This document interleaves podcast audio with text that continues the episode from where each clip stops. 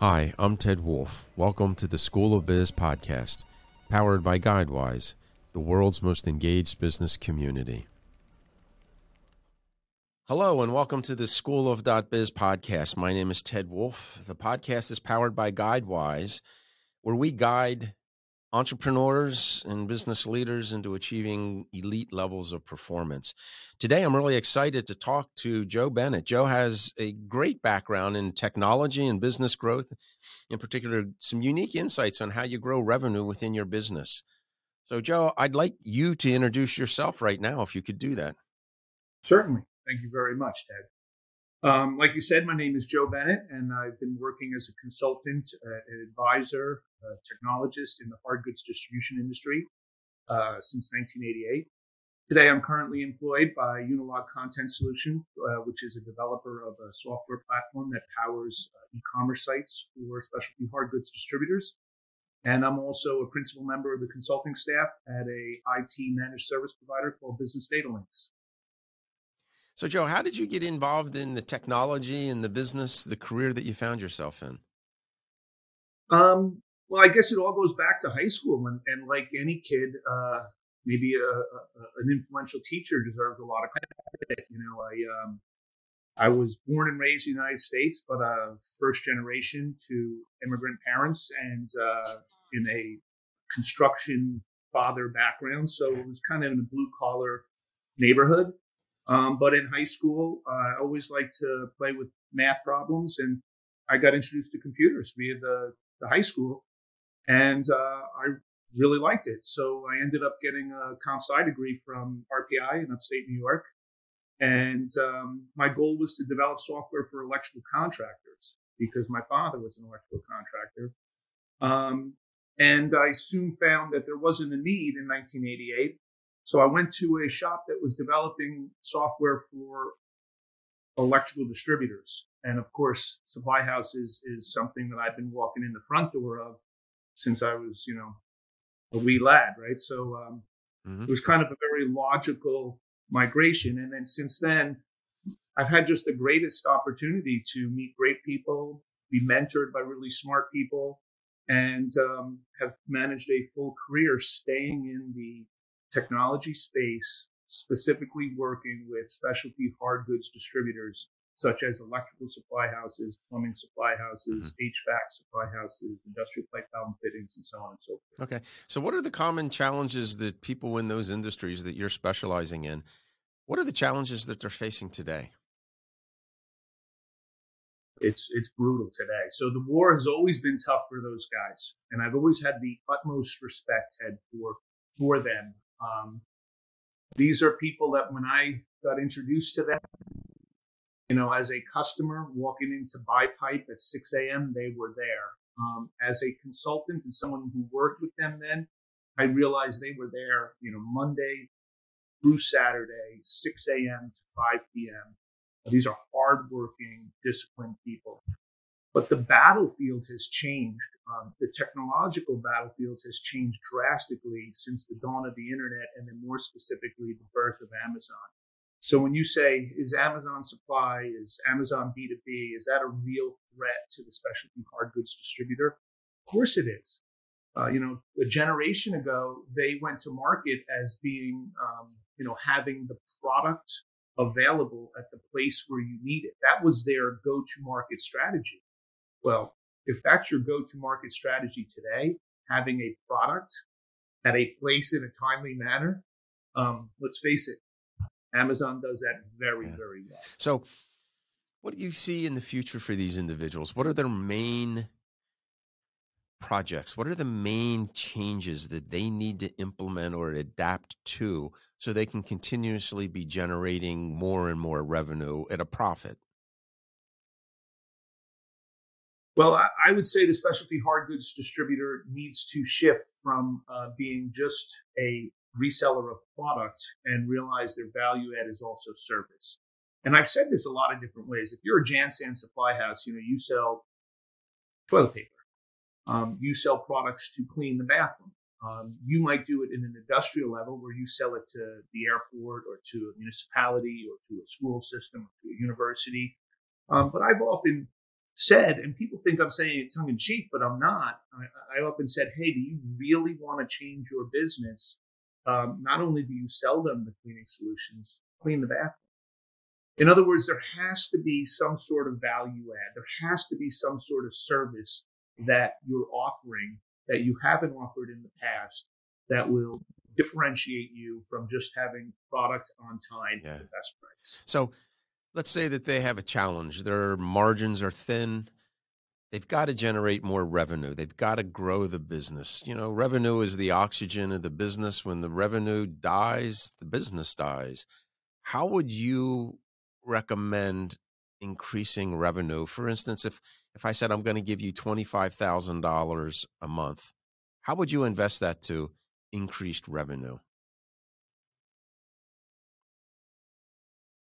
Uh, that's a tough question to answer because I think the answer would be different depending on who I'm speaking to, their business, their business size, where they are in their maturity, maturity, what technology they're embracing, what technology they're not. But you know, Ted, I've often answered that question in in the following way. I've often said, um, "Do you want to make more money?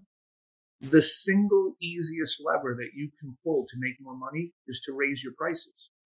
And and and people think I'm joking and they laugh at me. And I've been saying this for mm-hmm. 30 years. Um, and if you look at a, a million dollar distributor, and, and, the guys that I work with, stereotypically their margins are between 19 and 21 uh-huh. percent. This is very thin margin, and because of that, um, these these guys are are are very very good at controlling their operating expenses. They, these guys that I often say they turn the lights off yeah. when they leave the room. Um, they understand where they're spending their money and they're very conscious of their operating expenses. And often they believe to make more money, they have to control their costs. They have to control their costs. They have to control their costs. I'm talking about their operating costs. Um, of course, I say if you're a million dollar distributor and you increase your prices by 1%, that's yeah. $10,000 with the exception of a commission on that $10,000 to a salesperson, if you pay commissions, that goes all the way down to the bottom line. So if you reduce, say, your overhead by 1%, if you reduce, and, and, and specifically like your salaries or your heating bill, it, it doesn't have this drastic effect. So I always say to people, uh, the, the battle of pricing is constant, it's ongoing. In, in fact, I've heard before, you know, pricing is a contact sport. I agree with that. You know, I want to sell something to you at the highest price and you want to buy it from me at the lowest price. So you're probably hearing me and saying, oh, you would invest in some technologies revolving around automating the pricing or classifying mm-hmm. your products into the proper groups for better pricing algorithms or work with a pricing specialist. Uh, possibly, uh, possibly. But there could also be other uh, technological investments that I would make, such as um, artificial intelligence that tells your salespeople uh, what your customers need to buy now, as opposed to reactively waiting. And believe it or not, Ted, many of these hard goods distributors have people standing at a counter, yeah. much like McDonald's has people standing at a counter reactively right. waiting for someone to walk in, as opposed to proactively texting that person saying, I know you need this today. So I would look at AI technologies revolving around automated order.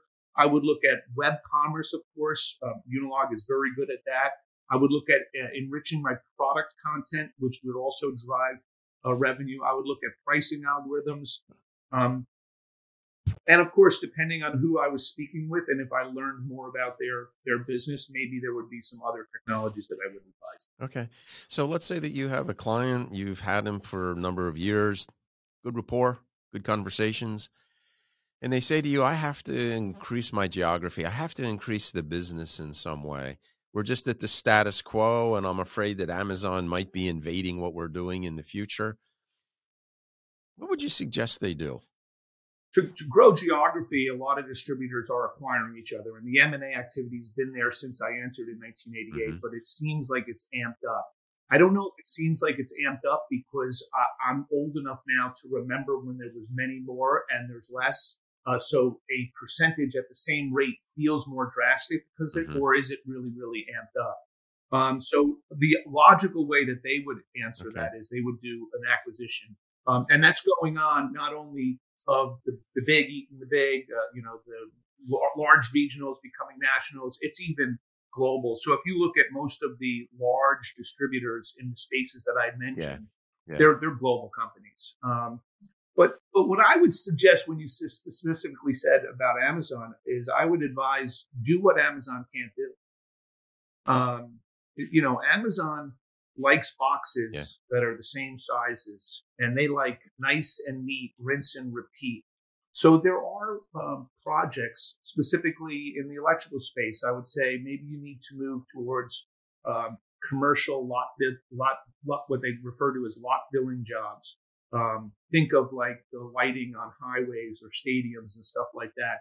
Amazon doesn't really like to get into that uh, because yeah. it's service related work as a function of the sale. Um, a lot of different inputs in generating revenue. Um, people can go out. You got the old world salespeople making sales calls, going in, knocking on the door, and uh, developing rapport, educating a prospect or a client, and then uh, trying to close some contracts. But then, in addition to that, you've got other inputs today like uh, digital marketing um, AdWords, you you hear LinkedIn, you hear all these blogging, the podcasts, um, Pinterest, CRMs. Well, no, you got to go out on speaking engagements. What are you finding other people might be doing in those areas to generate more revenue? What is the consistent performers, or where do you find them in making investments in those technologies or old world salespeople knocking on doors, where are they getting the most benefit? I, I think uh, in the last 10 years, the most benefit would be uh, a digital B2B, a true digital B2B okay. e-commerce site. Um, but I, I, I want to say that the, the best way to get the most benefit out of a digital a B2B e-commerce site is to recognize that that digital B2B e-commerce site is not replacing that traditional B2B salesperson. It's augmenting, a complementing, it's a tool in that salesperson's toolbox to help drive revenue. I actually believe, and maybe, maybe erroneously, maybe I'm too old, maybe I'm too stale, that that B2B salesperson is needed, is wanted, and, and should flourish. So these technology tools aren't should not be a threat to them, although they're often perceived as a threat to them. Um, they should be embraced by them as ways for them to drive revenue, which of course drive revenue to the to the to, to the business. Um, and the reason why I believe that is I, I believe for the remainder of my career um, that the space that I work in will still need that personal human touch. Mm-hmm. and I think uh, a lot of people, Ted, when they hear me say specialty hard goods distributor, they, they really, especially if you're not a specialty hard goods distributor, they, they, they go, what does that mean? He's speaking quickly. And I, am talking about um, a business that's possibly similar or analogous to a um, specialty retailer. And I think all of us have uh, passions that we live outside of our work life, outside of our family life. Mm-hmm. Um, maybe you're into fishing, or you're into skateboarding, or you're into skiing, or you're into motorcycling. Um, if you're into motorcycling and you go into an Indian motorcycle shop, you browse around for fun because it's what you like to do.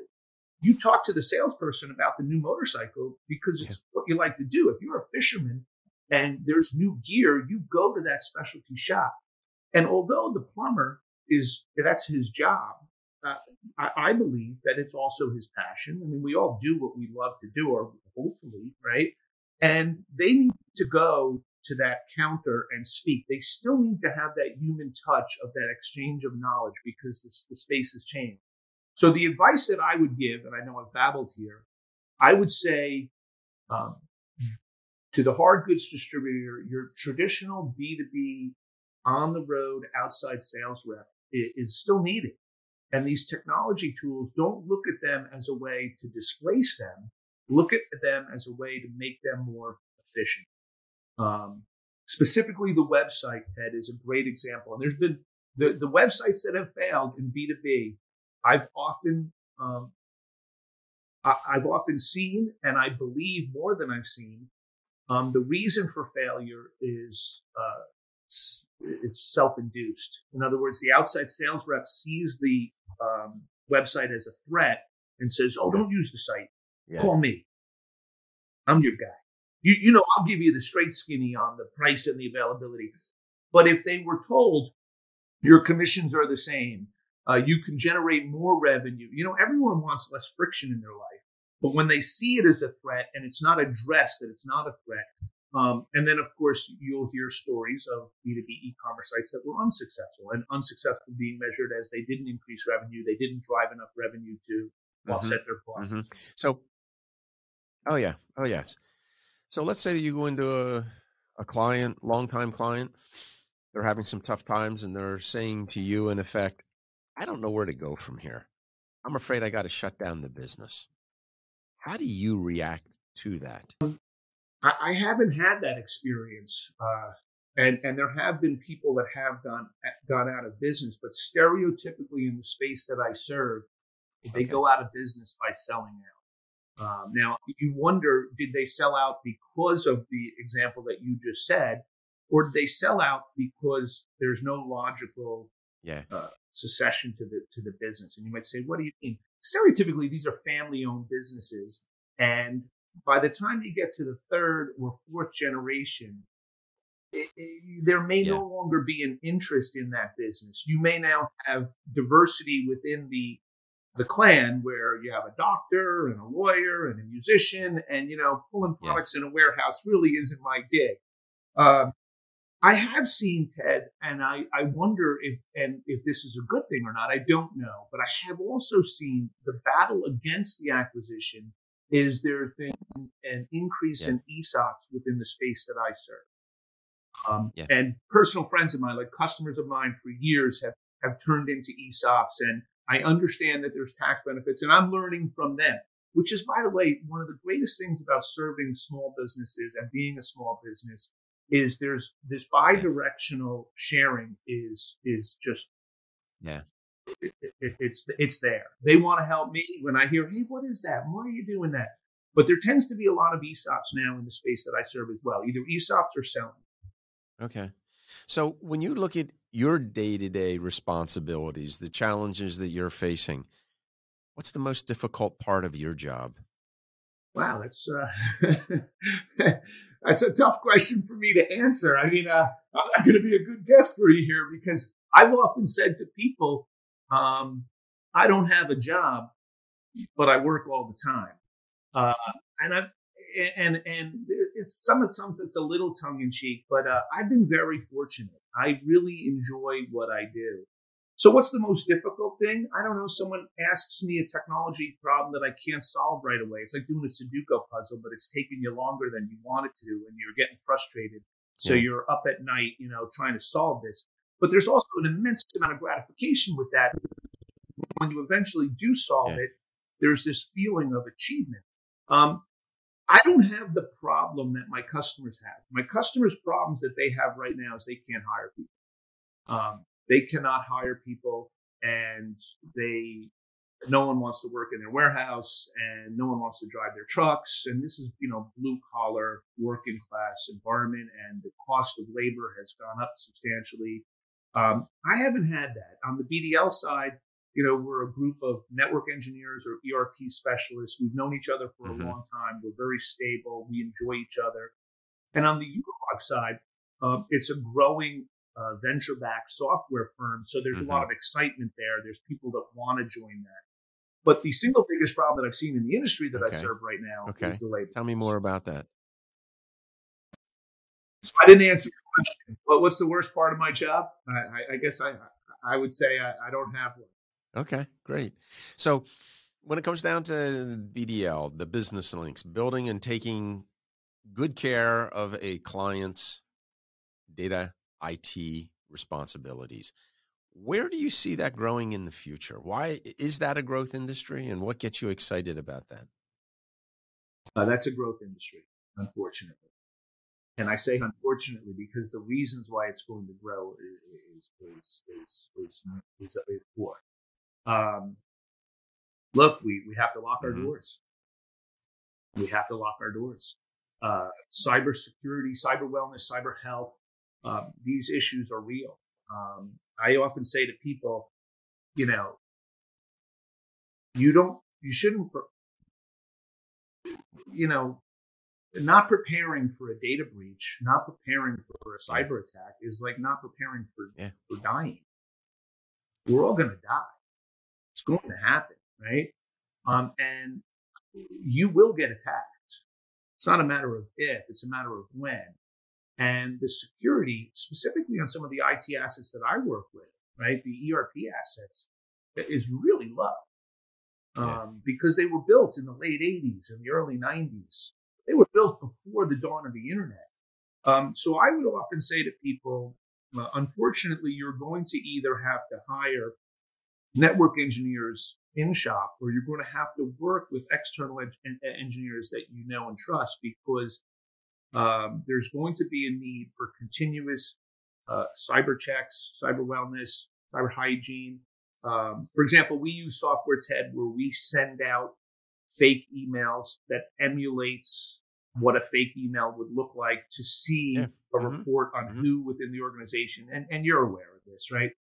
Um, so to see where the potential uh, human breach would be to, to help it. I also believe that part of your business insurance moving forward would be that a cyber pen test is done annually. Uh, much like if you wanted to get um, health insurance you'd have to go through some sort of documentation with a doctor to say this is where his health is or her health is.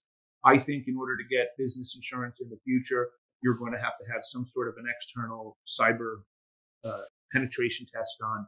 So yeah, I do see the BDL arm of my life growing uh, simply because the need, um, the the umbrella of what's under IT has increased. Phone systems are under IT. What's the next mountain you want to climb? What's next in your life? Where do you want to go and what what problems do you want to help businesses solve?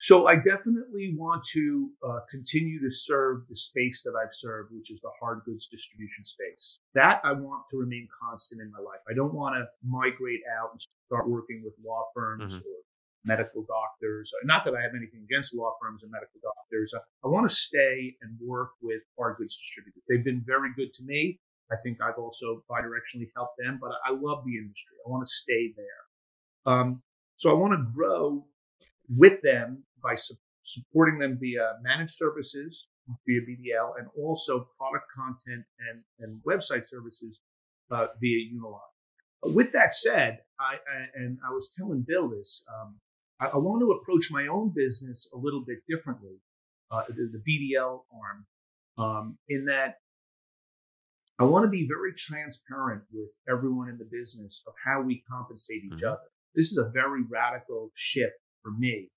Uh, and it came about by, uh, I, am a big fan of, of, uh, of, rock and roll music, mm-hmm. specifically mm-hmm. certain bands. Like U2 has always been a big, big band in my world. Um, I used to always say, you know, there's two heroes of mine that I'd mm-hmm. like to meet. My real heroes are obviously my family, my parents, aunts and uncles. But mm. I used to always say Bono and, yeah. and, John Bogle, right? Two very different guys, by the way. Um, and I don't know if I would have liked either one of them. You know, well, Bono I could still meet, but um, in my mind's eye, these guys are great. Bono had a, a line that he said that uh, he said, "You want to make a great rock and roll band." I'm probably bastardizing yeah. his quote. Pay the drummer as much as the singer. And um, I, I, I remember reading it and I was thinking, well, it's kind of condescending if you're the drummer, right? Like, you know, like, because, but at the same time, I understand the spirit of what he's trying to say. So believe it or not, as I mm-hmm. move into the, the swan song of my own career, the entity that I have complete control mm-hmm. over, I'd like to actually put us all on par and get a lot of true ownership in the end game of, of provide. And our, our motto is real simple. We want to provide more value to our customer than we charge. But I also want to do it in a way that is very different than how I built, uh, you know, it was a small cog in a wheel that built an ERP system in the past. Um, I, I, I want to do it financially transparent. Let everyone see exactly what's going on so they're aware and, and including uh, each other's salaries. Now I know that's a radical idea, but I'm I'm thinking about implementing. Mm-hmm. Well, no, I think that the, you know, being able to think outside of the box is something you have to be able to do. Um, that requires a mindset that's very agile and resilient, but very innovative at the same time. So, how do you think? What's the biggest challenge in growing that particular business then? Um, the biggest challenge there is there there is a mindset that the managed service provider needs to be geographically near your business, a traditional mindset. I don't agree with that anymore because the gear that we're using is all managed by software and we have complete control of it no matter where we are. And we can do as good of a job as Johnny down the street. And a lot of times the biggest barrier would be, Joe, you don't understand. I can go to Johnny down the street from me and he can come. He doesn't know anything about my ERP system. He doesn't know anything about my business. He doesn't know anything about what we do, but but he can be here on site. And, and the biggest barrier is to break that down that that's not needed.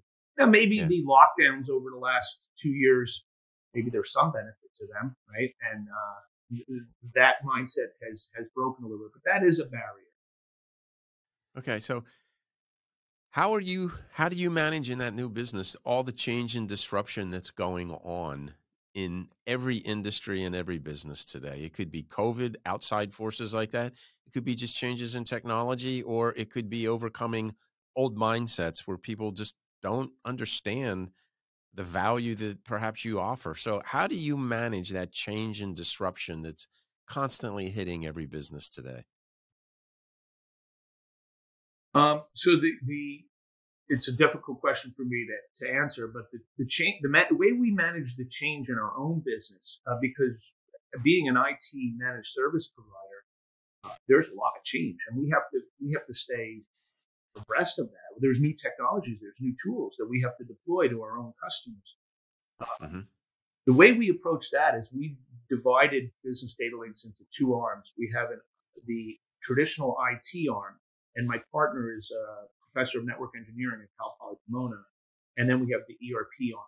The ERP arm has has been more stable, so it's it's kind of a little less. Uh, it changes less rapidly. It's I don't want to say stale, but it's it's fairly stagnant software on the IT arm. So yeah, how do we? My coworkers are 23 years of age, right? I I, I learn from people as as I teach them, we learn new technologies. On the the customer side, though, um, how do we, you know, deal with those those changes? That that's our role our role is to introduce on both Unilog and BDL.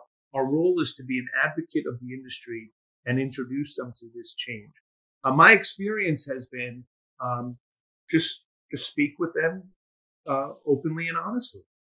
Uh, mm-hmm. You know, you, know what what a lot of times Ted technologists forget is um, you know what's the important most important part of your house to the roofer?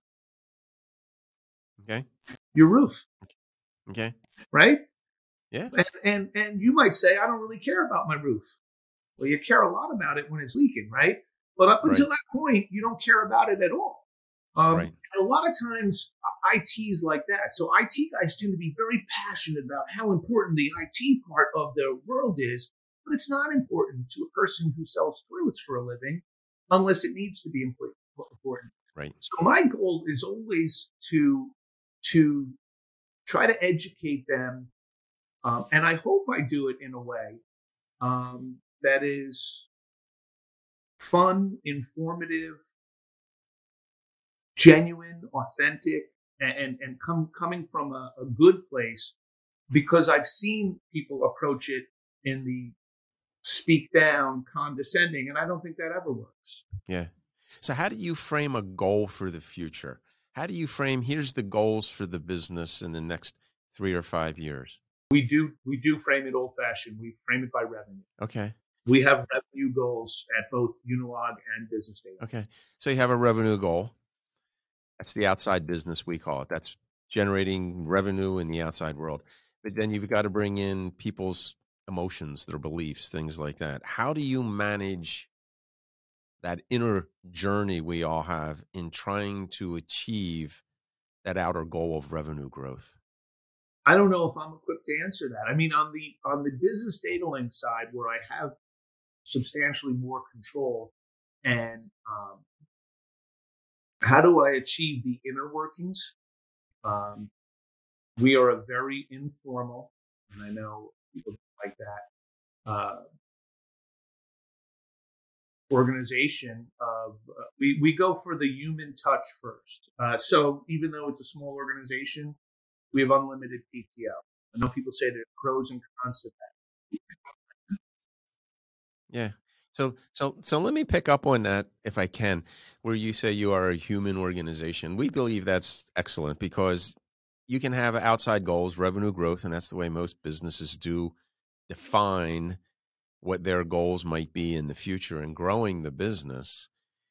But then they really are grasping at that human element and they're not organizing an awful lot of that inner journey. So, without those two worlds combined, that outer goal and that inner journey, they have great difficulty creating what we call plans of action. How do you define the priorities and the activities and the behaviors that are required within the business? Um, how do I prioritize them or define the priorities? Um, I, I, don't. I, I, really don't know, Ted. I, to be honest with you, I might. I might need to listen to some of your other podcasts okay. and, and, learn from that. Um, we we have uh, uh, all read some some uh, books, uh, specifically the book Traction. We've all we've made it mandatory reading, and we said, all right, we're going to read this and see if we can yep. implement some of the um, EOS yep. philosophies without being completely in. Uh, you know, so to me, uh, I, I, do try to take little tidbits of different um, experts and kind of mold them into ours. Yep. I do believe the. The move forward, especially with IT, is a job where you're always on. In other words, if the machine goes down, you're getting a call. at three in the morning. Yep. So it, it is you you don't have a job, but you're yep. always on the job. So we need to make sure that our team is completely balanced and and their human needs are also met. Um, and I think as the older guy on the team, yep. I need to teach them about some of the um, needs that they don't know they have, but they will have. So to that end, for yep. example, Ted, yep. we have one. We have one hundred percent. I think that's very insightful because what we've learned okay, what we've learned is that um, only 4% of businesses that have payrolls ever generate a million dollars or more in revenue on a consistent basis. If you're a female, it's even worse. If it's a female owned business, only 2% ever do that, according to our research. So, as we investigate and talk to more and more people, we find out that having a goal that's defined between income, freedom, and wealth is the key to starting everything. Then you've got to identify your obstacles in an organized manner. Finally, then you develop the right skills, and those skills always evolve around purpose, people, and performance. Those three P's, if you will. So, purpose is the thing that guides everything for you in the future. It puts a context around mm-hmm. everything and at the same time you develop your goals and that they bring automatically and naturally that revenue goal along with what does an individual need in order to stay motivated? You being in associated and around salespeople for a long time there's wild swings in businesses. There's the emotional roller coaster everybody goes through the real important thing is be able to anticipate how do i do how do I combine my goals, my obstacles, and my skills in a way that enable me to manage change and disruption in the future because I'm either going to be the recipient and react to other people's change and, and, and disruptions that they force on me, or I can reverse that and I can become more innovative. And I do that through my mindset, how I think, feel, and act about the business. So I would want to congratulate you because when I asked how would you generate more revenue, you said increase prices. It's the easiest way. That's not the answer most people will give today. That's insightful. That's really good. When I asked how do you set your goals, it's on revenue. You're fine. That's that's the way you got to start doing it. But you are striving to develop more of that people aspect, that people skill set of saying, we want to be open and fair. We want to reward accordingly, and we want to be open and have a lot of integrity in how we make our decisions and bring people in. And that's extremely important, very important. The next step is how do I get my performance to a level where I'm automatically bringing outside people into the performance so they're active participants, not bystanders. And if you've been in sales, you know exactly what that means. You know the difference between I'm pushing somebody into a sale versus they're guiding this entire thing. I'm just giving them information and they know their problem and they're going there. So, Joe, what I would say to you is keep on your path. I think you're onto something. And I really think these, um, the data link services that you're offering are definitely a, a trend of the future. So I, I, I think you got some great insight, and I'm be very interested to see where you take that in the well, future. thank you very much, Ted. And I think you summed up what I do, uh, articulated it better than I did. And I would venture to guess that I could learn a lot from uh, listening to some of the other guests on this uh, podcast. And and uh, well, I would like to thank you very much for being on the podcast. You've been an excellent guest. We've had very good insight, and you have some different viewpoints on many things, and I think that's really, really good. I, I, I, I really appreciate that. So, thank you for your time, and I look forward to following your career and the, the next mountain that you decide you want to scale. Well, Ted, thank you very much. Um, I, I, I, don't, I, I, I think it was uh, first time for me, so uh, a little bit weak in some areas. But Joe, I thought that was excellent. Very good at what you do. You're very polished. Uh, you listen very well, and you summarize what I said substantially better than I said it. Hi, Ted Wolf here again. Thank you for tuning in to this episode of the School of Biz podcast. For more information, please visit theschoolof.biz. And to learn more about how to join the world's most engaged business community, please visit guidewise.biz.